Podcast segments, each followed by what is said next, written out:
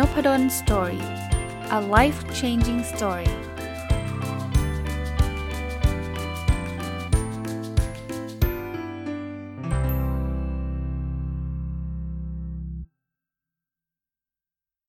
สวัสดีครับ ยินดีต้อนรับเข้าสู่นพดล Story Podcast นะครับ ก่อนอื่นเลยนะครับพอดแคสต์ episode นี้ต้องให้เครดิตท่านอาจารย์ศากุน บุญอิตนะครับ ซึ่งท่าน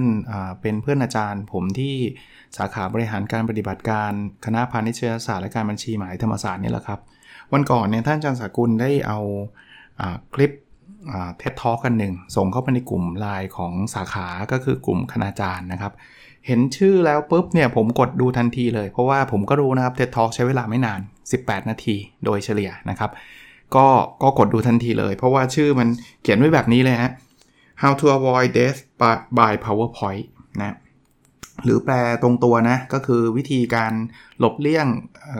ความตายจาก PowerPoint นะ คือพูดได้ง่ายว่า ผมผมต้องบอกแบบนี้ว่าส่วนใหญ่เลย อาจจะไม่ได้ทุกท่านนะ แต่ส่วนใหญ่เลยเนี่ยเวลาเราสอนนักศึกษาเนี่ย มักจะหลีกเลี่ยงไม่ได้นะ เรามักจะมีการใช้ powerpoint จะจะมากจะน้อยแล้วแต่วิชานะครับ บางท่านอาจจะบอกว่าผมไม่เคยใช้เลยนะครับ ก็ก็ก็ไม่เป็นไรนะ แต่ผมคิดว่าไม่ใช่แค่อาจารย์ ผมคิดว่าคนทำงานหลาย ๆ คนเลยแล้วกัน ไม่ว่าจะอยู่ตำแหน่งไหนเป็นเมนเจอร์เป็นอะไรก็ตามเนี่ย เวลาจะต้องไปนำเสนอในห้องประชุม หลาย ๆ คนก็จะใช้ powerpoint หรือจะจะเป็นโปรแกรมอื่นก็ได้นะ keynote หรืออะไรก็แล้วแต่เนี่ย แต่มันเป็นลักษณะเดียวกันเนี่ย ส่วนตัวผมผมก็สอนหนังสือใช่ไหม เพราะนั้น powerpoint ก็จะเป็นอันหนึ่งที่เป็นสื่อการสอน ผมเลยสนใจเรื่องนี้เป็นพิเศษ คราวนี้ไปฟังมา 18อ่า18 นาทีแล้วเนี่ย ผมก็คิดว่ามันน่าจะได้ประโยชน์กับคนอื่นด้วย วันนี้ก็เลยเอามาจัดพอดแคสต์แล้วก็จะมีอีกอีกเรื่องหนึ่งนะที่ผมเคยได้ยินกฎการนำเสนอ เดี๋ยวอันนั้นเดี๋ยวไว้ทีหลังนะวันนี้ก็เลยเอามาเล่าให้ฟังกันละกันนะครับ จาก 18 นาทีนั้นนะครับ แล้วผมก็จะเล่าว่าส่วนตัวผมทำหรือไม่ทํำยังไงนะครับ อันแรกเนี่ยเป็นข้อแนะนำที่ผมคิดว่าหลาย ๆ คนอาจจะไม่ได้คำนึงถึงนะครับ คือเขาบอกว่าในแต่ละสไลด์ คือสไลด์แต่ละหน้าเนี่ยให้มีแมสเซจเดียวแมสเซจเดียวอย่างเช่น เราอยากจะนำเสนอเรื่องอะไรก็พูดเรื่องนั้นเรื่องเดียว เช่น ถ้าสมมติว่าผมจะพูดถึงจุดแข็งของบริษัทเรา ผมก็ควรจะพูดถึงจุดแข็งอย่างเดียว อย่าไปพูดเรื่องอื่นในสไลด์เดียวกันนะถึงแม้ว่า เราจะบอกอาจารย์แต่ผมใส่เข้าไปได้ 20 ข้อนะ มันมีพื้นที่เหลือ เขาบอกว่า จริงครับ เรามีพื้นที่เหลือก็จริง แต่ถ้าเรายัดเข้าไปทั้งหมดเนี่ย คนจะเบลอนะผมชอบคำแนะนำอันนี้เขาบอกว่าเฮ้ยถ้าอย่างนั้นเนี่ยผมอาจจะต้องมีร้อยสไลด์เลยนะเขาบอกว่าจำนวนของสไลด์เนี่ยไม่ใช่ประเด็นครับ ประเด็นคือแมสเซจในแต่ละสไลด์ต่างหากละ่ะ เพราะฉะนั้นเนี่ยเราเราเอาเอางี้คอนเทนต์เราเหมือนกันสมมุติว่าผมมี ผมมีข้อแนะนำร้อยข้อ แต่ผมยัดร้อยข้อนั้นอะอยู่ใน 10 สไลด์ สไลด์ละ 10 ข้อ 10 ข้อ 10 ข้อ 10 ข้อ 10 ข้ออย่างเงี้ยสิบสไลด์เองนะ อย่างเงี้ยจะมีประสิทธิภาพและประสิทธิผลน้อยกว่า ผมอาจจะมีร้อยสไลด์ แต่สไลด์เดียวเนี่ยมี1 1ข้อ1 message ที่ผมจะพูดนะเรื่องนี้เนี่ยหลายคนอาจจะไม่ได้คำนึงถึงนะครับเขาบอกว่ามันมีส่วนในในเท d ท a l k ถ้าใครสนใจเข้าไปดู search คำนี้นะครับอ๋อลืมบอกชื่อคนพูดนะครับ คือคุณเดวิดฟิลิปนะครับนะ how to avoid death by by powerpoint ใน TED Talk นะครับ เจอแน่นอนเจอแน่นอนนะ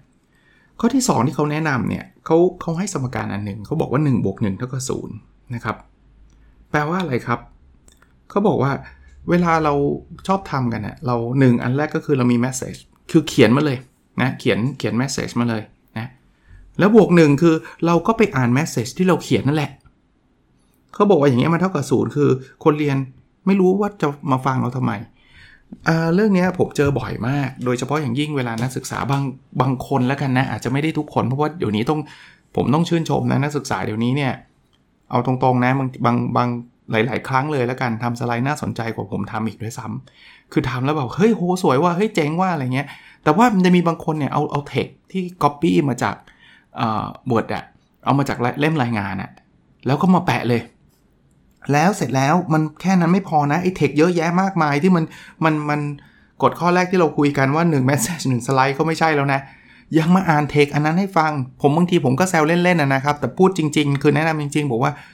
เออคุณคิดว่าผมอ่านไม่ออกหรือหรือเปล่าหรือยังไงหรือคือคือทำไมเราถึงต้องใส่เยอะขนาดนั้น ผมเข้าใจครับว่าบางคนเนี่ยกลัวว่าจะลืม พอกลัวว่าจะลืมก็เอาง่ายๆ ก็คือเอาทั้งเทคมาแล้วก็มาอ่านให้ฟัง ซึ่งผม บอกได้เลยนะครับว่าการนำเสนอแบบนั้นมีประสิทธิภาพและประสิทธิผลน้อยเช่นเดียวกันมันมันดูน่าเบื่อ แล้วก็มีมันก็เป็นโทนการอ่านอีกต่างหากนะไม่ใช่โทนการอธิบายเขาบอกว่าอย่าอย่าทำแบบนั้น คุณทำเป็น bullet เขียนสั้น ๆ เช่นคุณเขียนเรื่องจุดแข็งของบริษัทแบบเมื่อกี้แล้วคุณอธิบายไปว่าบริษัทเรามีจุดแข็งอะไรมีมี keyword อาจจะเรียกบอกว่า customer centric คุณก็อธิบายเรื่อง customer centric ไป แต่ว่าไม่ใช่ว่า โอ้เทคเต็มหน้าพลืดแล้วคุณก็มาอ่านเทคอันนั้น อ่านอ่านตัวอักษรคำ by word by word เลยอะครับคำต่อคำอย่างนั้นไม่ work นะงั้นข้อที่ 2 ก็ต้องระวังนะข้อที่3นะครับเขาพูดถึงเรื่องไซส์ของตัวอักษร คือแน่นอนไอ้ไอ้เรื่องไซส์ขนาดเล็กจนกระทั่งเราอ่านไม่ออกอันนั้นมันผมว่ามันมันชัดเจนนะแต่ว่าใน power ใน TED Talk อันนี้เขาไม่ได้พูดว่าไซส์ควรขนาดใหญ่ขนาดเล็กอะไร แต่เขาบอกงี้ attention หรือความสนใจของคนเราเนี่ย เราจะมอง text ที่ มีขนาดใหญ่ก่อนใช่ไหมคราวนี้โดยโดย by default อะใน powerpoint ตัว heading ตัว title เนี่ยตัวใหญ่มันมักจะถูกเซตให้เป็นตัวใหญ่ ส่วนส่วนตัวที่มันเป็นเนื้อหามันจะถูกเซตให้เป็นตัวเล็ก ประเด็นเขาบอกแบบนี้เขาบอกว่ามันบางทีมันไม่มันไม่ใช่มันไม่จำเป็นว่าไทเทิลจะสำคัญที่สุดเสมอไปอะคือถ้าเกิดคุณอยากจะเน้นเรื่องอะไร คุณต้องทำ ตัวอักษรในเรื่องนั้นให้ใหญ่กว่าปกติ ใหญ่กว่าตัวอักษรอื่นๆ แต่ตอนนี้ทุกคนเนี่ยจะไทเทิลจะใหญ่กว่าตัวแมสเซจข้างล่างเสมอ นึกออกไหมฮะเขาบอกทั้งทั้งจริงไทเทิลมันมีนิ่งเลสเลย มันไม่ได้สมมติ title เขียนว่า next อย่างเงี้ย next แปลว่าอะไร แปลว่าต่อไปอย่างเงี้ย แล้วคุณทำตัวใหญ่คนมันก็อ่านว่า next แล้วยังไงวะ แต่ว่าจริง ๆ แล้วไอ้ตัวที่มันไฮไลท์มันอยู่ข้างล่าง สมมติข้างล่างมันคือ customer centric ไอ้ไอ้ตัวอักษรตรงนั้นเนี่ยมันควรจะเป็นตัวใหญ่นะ เพราะฉะนั้นเนี่ย ถ้าใครอย่างนี้ผมพูดแบบนี้เดี๋ยวเดี๋ยวจะเข้าใจว่างั้น title ต้องตัวเล็ก คือถ้าเกิด title เนี่ยมันเป็นสิ่งสำคัญก็ตัวใหญ่ได้นะ ไม่ผิด แต่ถ้ามันไม่ใช่สิ่งสำคัญ เนื้อหาสำคัญกว่าก็ทำให้เนื้อหาตัวใหญ่นะครับ อันนี้คือข้อแนะนำข้อที่3นะครับข้อแนะนำข้อที่ 4 อันนี้เซอร์ไพรส์มาก จริงๆ ก็ไม่ถึงกับเซอร์ไพรส์หรอกแต่ว่า เออ ผมว่ามันมีประเด็น คือเขาเลือกเขาใช้คำว่า contrast contrast คืออะไร คือสีนะเขาบอกแบบนี้ครับเขาบอกว่า เอออย่างแรกถ้าสมมุติว่ามันหลีกเลี่ยงไม่ได้ เราต้องมี text หลายๆหลายๆ text ด้วยเหตุผลใดก็ตามนี่แหละนะครับเขาบอกว่าเวลาเรานำเสนอเนี่ยเราต้องทำให้สีของ text ที่เรากำลังจะนำเสนอเนี่ยให้มันเด่นกว่าเทคอื่น คือทำไฮไลท์อะนึกนึกนึกภาพไฮไลท์ออกไหมฮะซึ่ง powerpoint เนี่ยมันทำง่ายมากนะสมมุติเอางี้ง่าย ๆ สมมุติว่ามันมีความจำเป็นหละต้องใส่เข้าไปสี่ bullet แต่แทนที่จะเปิดสี่ bullet ด้วย สีเหมือนกันเป๊ะ แล้วเราพูดไปเรื่อยๆเนี่ยคนก็จะตามไม่ถูก แต่ถ้าเกิดเราทำไฮไลท์ว่า bullet ที่ 1 ก็เป็นไฮไลท์แล้ว bullet สองสามสี่เนี่ยเบลอไปหรือว่าทำให้มันจางไปเนี่ยคนก็จะโฟกัส เฉพาะใน bullet นั้น แต่พอมาถึง bullet ที่ 2 bullet ที่ 1 ที่เราพูดไปแล้วก็เบลอไปหรือว่าทำให้มันจางลงไป ผมคิดว่าท่านจะคงจะพอนึกภาพที่ผมกำลังพูดออกแหละว่าผมกำลังหมายถึงอะไรนะครับ อันนั้นคืออีกอันหนึ่งอีกอันหนึ่งนะเขาบอกว่า ถ้าเป็นไปได้ให้เราเลือกแบ็กกราวหรือพื้นหลังอะสีดำหรือสีเข้ม เหตุผลเป็นแบบนี้ครับ เป็นเหตุผลที่ผมคาดไม่ถึงนะเขาบอกว่าถ้าเราเลือกแบ็กกราวเป็นสีขาวมันจะสะท้อนแสง แล้วเวลาแสงมันมันสะท้อนออกมาเนี่ย มันจะดึง attention ของคนฟัง ไปยังตัว powerpoint บางคนบอกอะไม่ดีเหรอเขาบอกไม่ดีครับ จริง ๆ แล้ว attention หรือว่าความตั้งใจโฟกัสของคนฟังเนี่ย ควรจะอยู่ที่ตัวคนพูด อย่าทำให้ powerpoint เนี่ย ดึงเราไปแล้วเขาไม่มองเรา จริง ๆ ภาษากายภาษาพูดของเราเนี่ย เป็นสิ่งที่สำคัญที่สุดนะครับ ถ้าเป็นสีดำเนี่ย มันจะกลืนไปแล้ว attention มันจะกลับมาอยู่ที่ตัวคนพูดให้ผมว่าอันนี้ก็เป็นอีกหนึ่งเทคนิคที่ที่ผมชอบนะนะครับ มาถึงอันที่ 5 นะครับเขาบอกว่าคนเราเนี่ยเราจะสามารถทำความเข้าใจของได้ไม่เกิน 6 อย่างพร้อมๆกันนะครับ เพราะฉะนั้นเนี่ยในสไลด์หนึ่งเนี่ยอย่าเขาใช้คำว่า object อะอย่ามี object อะไรเกิน 6 สมมุติว่าเราจะวาดรูปวงกลม แล้วมีวงกลมทั้งหมด 20 วงอย่างเงี้ย คนจะไม่เข้าใจครับ เพราะนั้นเนี่ยทำให้มันง่ายทำให้มันง่ายความหมายคือobject ที่อยู่ในสไลด์ ไม่ควรมีเกิน6 object นะครับมีสามเหลี่ยมมีอะไรก็แล้วแต่ สมมุติว่าอ่าผมผมอันนี้ผมยกตัวอย่างผมเองนะ เราทำ flow dia แต่ถ้าเกิด flow diagram เรา super complex ก็คือมันซับซ้อนมากเนี่ย อาจจะต้อง break down เป็นทีละทีละขั้นทีละ phase ในในหน้าหนึ่งสไลด์หนึ่งหน้าเนี่ยอาจจะเป็นขั้นตอนที่ 1 2 3 จบแล้ว อ่า อันนี้โอเค แต่ไม่ใช่มีอยู่ 50 ขั้นตอนแล้วยัดเข้ามาในสไลด์เดียวกัน คือ1งนอกจากมันมองไม่เห็นแล้วเพราะมันต้องเป็นตัวเล็กมาก 2 คือคนอะไม่เข้าใจหรอกเพราะว่ามันมันมึนน่ะมันมีเกิน6อ็อบเจกต์นะครับ เพราะฉะนั้นพยายามลดลง อย่างที่บอกว่ายิ่งลดจำนวนจำนวนสไลด์ก็จะยิ่งเพิ่มขึ้นเขาเขียนเขาบอกแบบนี้เลยนะเขาบอก amount of slide is not a problem คือจำนวนสไลด์จะมีเป็นร้อยไม่เป็นไรนะครับ แต่ amount of object in slide เนี่ยแหละครับที่เป็น problem ไม่ใช่ยัดเข้ามาได้สไลด์น้อยจริง แต่ว่ามันไม่ effective ไม่ effective คือคน คนฟังก็ไม่เข้าใจแล้วดูแป๊บเดียว ผมเคยเจอนะครับ นักศึกษา present ปุ๊บกดไม่ไม่ถึง 2 วิมั้ง อันนี้เป็น process ของกระบวนการนะครับอาจารย์เสร็จแล้วปุ๊บไปเลย เพราะว่ามีกำหนดเวลาไง ผมบอกว่าไม่ควรเกินเท่านี้นาทีเท่านั้นนาทีก็รีบพูดพูดพูดไป ผมก็จะมากลับมา comment บอกว่าอย่างเงี้ยสไลด์แบบเนี้ยคุณไม่ต้องใส่มาก็ได้ คือถ้าเกิดคุณใส่แล้วผมแบบแทบจะไม่ได้เห็นมันเลยอะ่ะ คือคือสไลด์แล้วโอ้ super complex เนี่ยก็ไม่ต้องใส่เข้ามานะครับ หรือถ้าเกิดอยากจะอธิบายเรื่องนี้ก็ต้องใช้เวลากับมัน แล้วก็ break down เป็นหลาย ๆ สไลด์หน่อยจะดีกว่านะครับ เพราะฉะนั้นผมทวนให้ฟังนะสำหรับอันแรกนะ เป็นเทคนิคที่ได้มาจาก TED Talk ของคุณเดวิด JP Phillips นี่นะครับ How to avoid death by PowerPoint นะครับ อันแรกก็คือใส่ไป 1 message ต่อ1สไลด์นะครับ message เดียวนะครับ ข้อความที่เราต้องการสื่ออันเดียวกับสไลด์1ข้อ1หน้า อันที่2เนี่ยอย่าไปอ่านตามเทคที่เขียนอยู่นะครับ ไม่ไม่ work อันที่3เนี่ยข้อความไหนที่ต้องการเน้น ต้องทำไซส์ให้มันใหญ่ ซึ่งมันอาจจะไม่ใช่ title หรือว่า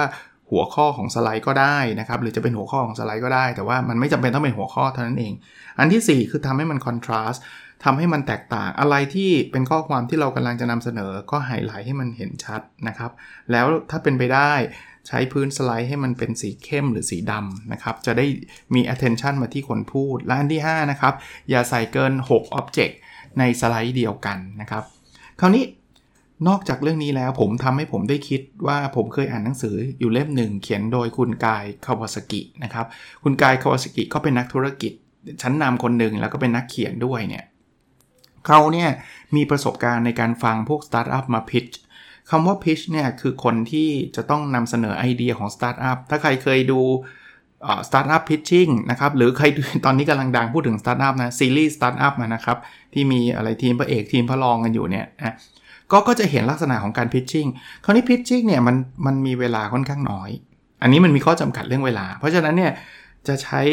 200สไลด์เนี่ยมันไม่ work หรอกเพราะเวลามันมีจำกัดนะครับเขาก็มีกฎอันหนึ่งที่พูดถึงการใช้ powerpoint อันนี้อาจจะใช้สำหรับการ pitching ของสตาร์ทอัพหรือบางคนบอกงั้นผมไม่ไม่ใช่สตาร์ทอัพผมใช้ได้ไหมใช้ได้สำหรับการ present ที่มันมีเวลาจำกัดมากๆอะ่ะมีเวลาน้อยมากๆเนี่ยนะครับกฎนี้เขาเรียกว่า 10 20 30อ่า ผมเล่าให้ฟังครับ ง่ายๆเลยเบสิกมากนะครับ 10 คือเขาบอกมีควรมีสไลด์ไม่ควรเกิน 10 หน้าเฮ้ยเมื่อกี้อาจารย์บอกว่ามีเป็นร้อยก็ได้ไม่ใช่เหรอแล้วมันจะดีกว่า อันนั้นเป็นสถานการณ์ที่คุณมีเวลามากพอสมควรในการอธิบาย อย่างเช่น ผมจะสอนหนังสือใช้เวลา 3 ชั่วโมงอย่างเงี้ยพอได้นะครับ แต่ในการพิชชิ่งเนี่ยเราไม่ได้มีเวลา 3 ชั่วโมง ต่อทีมันไม่ได้เป็นแบบนั้นนะครับ เพราะฉะนั้นเนี่ยเขาบอกว่า ด้วยเวลาที่มีซึ่งเดี๋ยวผมจะอธิบายนะว่าเวลาไม่ควรเกินเท่าไหร่ เวลาที่มีเนี่ยคุณควรมีสไลด์แค่ 10 สไลด์พอนะครับถ้าใครเรียนเคยเรียนสตาร์ทอัพเขาจะบอกเลยสไลด์แต่ละอันเนี่ยควรจะพูดถึงเรื่องอะไรด้วยนะแล้ว 20 คืออะไรเขาบอกว่า no more than 20 minutes pitching อันนี้แล้วแต่กฎด้วยนะครับ บางบางที่เขาบอกให้ใช้เวลาแค่ เคยได้ยินคาว่า elevator pitch ไหม elevator pitch เนี่ยคือเวลาเราขึ้นลิฟต์ไปเจอ venture capital หรือคนที่นักลงทุนเนี่ย เราต้องพยายามพิชให้ได้ภายในระยะเวลา 20 วินาที 30 วินาที เพราะว่าไม่งั้นเดี๋ยวเขาออกจากลิฟต์แล้วเขาก็จะไม่ได้ฟังเราแล้วนะแต่แต่เอาโดยทั่ว ๆ ไปเนี่ยเขาบอกว่าไม่ควรเกิน 20 นาทีวงเล็บ แต่ถ้าเกิดมันมีกฎ เช่น เฮ้ย ผมให้คุณพิชได้ไม่เกิน 10 นาทีก็ต้อง follow นั้นนะ แต่ว่าถ้าไม่มีกฎใด ๆ เนี่ยเขาก็บอกว่าไม่ควรเกิน 20 นาที เพราะว่าถ้าเกิน 20 นาทีเนี่ย venture capitalist หรือคนนักลงทุนอาจจะ lose focus ไปแล้ว 30 คืออะไร เขาบอกฟอนต์ครับ ฟอนต์เนี่ยไม่ควรเล็กกว่าขนาด 30 font size เนี่ย เพราะฉะนั้นเนี่ย30เนี่ยคือ minimum แล้วนะ หรือเขาบอกว่า test ง่ายๆเนี่ยนะ คือ คุณลองให้คนที่นั่งอยู่หลังห้องอะ่ะ ซึ่งเราก็ไม่รู้ว่าห้องมันใหญ่เล็กแค่ไหนใช่ไหมลองให้เพื่อนไปนั่ง หรือเราต้องมีการเตรียมตัวครับ แล้วไปนั่งอยู่หลังห้องอะ่ะ แล้วถามเพื่อนบอกว่ามองเห็นสไลด์เราบ้างมองเห็นเท็กซ์เราหรือเปล่า ถ้าเขามองไม่เห็นแปลว่าเท็กซ์นั้นไม่มันไม่ work นะครับ เพราะนั้นกฎอันนี้ก็แบบ basic พื้นฐานมาก 10 20 30 ทวนให้ท่านฟังอีกครั้งหนึ่งคือ 10 สไลด์ไม่เกิน อันนี้พูดถึง Startup Pitching นะครับ 20 นาทีไม่ควรเกินนะครับ แล้ว font size ไม่ควรเล็กกว่า 30นะ font size ในใน powerpoint ของเรา ก็อีกเป็นอีกหนึ่งเทคนิค ที่ผมนึกขึ้นมาได้แล้วผมคิดว่าน่าจะเป็นประโยชน์ ไม่ใช่เฉพาะคนทำสตาร์ทอัพไม่ใช่เฉพาะคนเป็นอาจารย์ผู้สอน ผมว่าในการนำเสนอ เอางี้นักศึกษาที่ฟังผมอยู่ เอาไปนำเสนออาจารย์ ผมก็คิดว่าเป็นกูดไอเดียหรือคนที่ทำงานกำลังนำเสนอให้หัวหน้า ทั้งนี้ทั้งนั้นวงเล็บอีกทีหนึ่ง บางครั้งบางตอนมันอาจจะต้องมีการปรับเปลี่ยนบอกอาจารย์นพดลบอก10 20 30 แต่อาจารย์เขาอาจารย์ในวิชานี้เขาบังคับ บอกว่าเฮ้ยคุณจะต้องมีทั้งหมด 15 หน้า ไม่ได้อาจารย์นพดลบอก 10 หน้า อย่างนี้ไม่ใช่นะ คือเราก็ต้องดูกฎดูระเบียบดูดูอะไรนะ ข้อกำหนดกันไว้ด้วย อาจารย์นพดลบอก 20 นาที แต่เกิดสมมุติว่าเราไปพูดในบางแห่งเขาบอกให้เวลาแค่ 5 นาทีอย่างเงี้ยมันก็ไม่ใช่ 20 แล้วนึกนึกภาพออกไหมครับ เช่นเดียวกันกับอันอันเมื่อกี้นะครับหลาย ๆ ข้อเนี่ยอย่างเช่นบอกพื้นมันต้องเป็นสีดำแต่เพอเอิญเขามีเทมเพลตของบริษัท มันจะต้องเป็นสีขาวแล้วคุณไปเปลี่ยนเป็นสีดำมันก็อาจจะไม่ใช่อีกเหมือนกันนะครับ ก็ผมเชื่อว่าเราเราไปต้องดูสถานการณ์ดูที่หน้างานดูอะไรต่างๆ แต่ถ้าเกิดมันไม่ได้มี requirement ใดๆ ลองเอาแนวคิดเหล่านี้ไปใช้นะครับ ผมตัวผมเองก็จะพยายามทำให้ได้อย่างที่ ผมอ่านให้ฟังเล่าให้ฟังนะครับว่าถามว่าเอ๊ะจานุพดลทำได้ครบหรือเปล่า บางทีก็ยังไม่ครบนะครับ แต่ว่าส่วนส่วนใหญ่เดี๋ยวนี้สไลด์ผมก็เปลี่ยนไปจากตอนที่ผมสอนใหม่ๆเยอะแยะมากมาย สอนใหม่ๆสไลด์ไม่สวยเท่านี้นะครับ เดี๋ยวนี้ก็เรียกว่าผมมีผู้ช่วยเลยแล้วกันนะฮะคือคือให้เขาช่วยออกแบบให้เขาช่วยทำนะครับเราเราใส่เนื้อหาเข้าไปนั่นแหละ แต่เขาออกแบบแล้วมันก็เออหน้าหน้าหน้าเรียนขึ้นนะครับ เข้าใจมากขึ้น หรือบางทีแค่สไลด์สวยเนี่ยเราตัวคนสอนเองนะมันก็อยากสอนนะ คือ คือแปลกนะ คือพอสไลด์มันไม่สวยเนี่ยมันรู้สึกไม่ค่อยอยากพูดอะแต่พอสไลด์สวยนี่รู้สึกเหมือน proudly present อะไรแบบนั้นนะ ภูมิใจนำเสนอประมาณนั้นเลยเนาะ โอเคนะครับ หวังว่าจะเป็นอีกตอนที่เป็นประโยชน์ในการทำงาน หรือการเรียน หรือการนำเสนอของทุกท่านนะครับ แล้วเราพบกันในสดถัดไปครับ สวัสดีครับ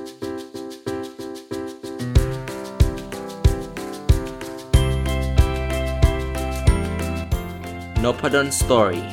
A Life Changing Story.